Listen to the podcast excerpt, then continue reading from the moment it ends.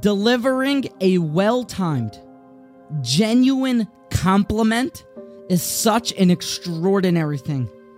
It's such a tool in our Bein Adam Lechavero.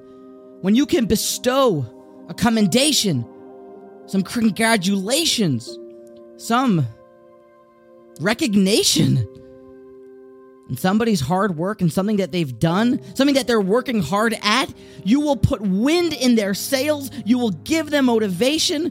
It acts like a drug, it has a mood enhancing effect. And when you're honest and when you're sincere, it has powerful, long lasting ramifications.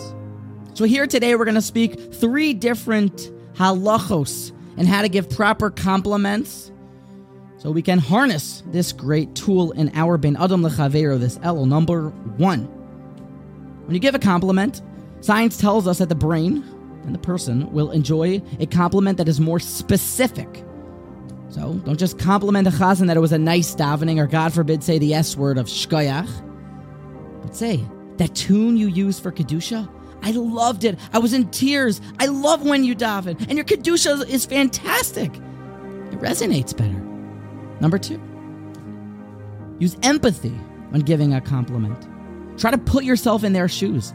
See what it is that they're working really hard on, that maybe they're not receiving any recognition for, and compliment that. When you can walk a mile in their shoes and understand what's going on in their head, you can perfectly tailor make your compliment. Number three, remember this from Rabbi Yisrael Salanter, an unbelievable tradition that while we are supposed to refrain from honor seeking and push off any forms of koved, that only goes for ourselves. But when it comes to the koved of your friend, pour it on. Pour the honor on. Double it over. You are amazing. Your Kedusha is better than Helfgot. You should have a Madison Square Garden rented out concert just for your Kedusha. You don't know what it could do for a person great person, a smart person once said that I can live for two months at a time from one single compliment. Unbelievable. Give honest praise. Pat your fellow on the back.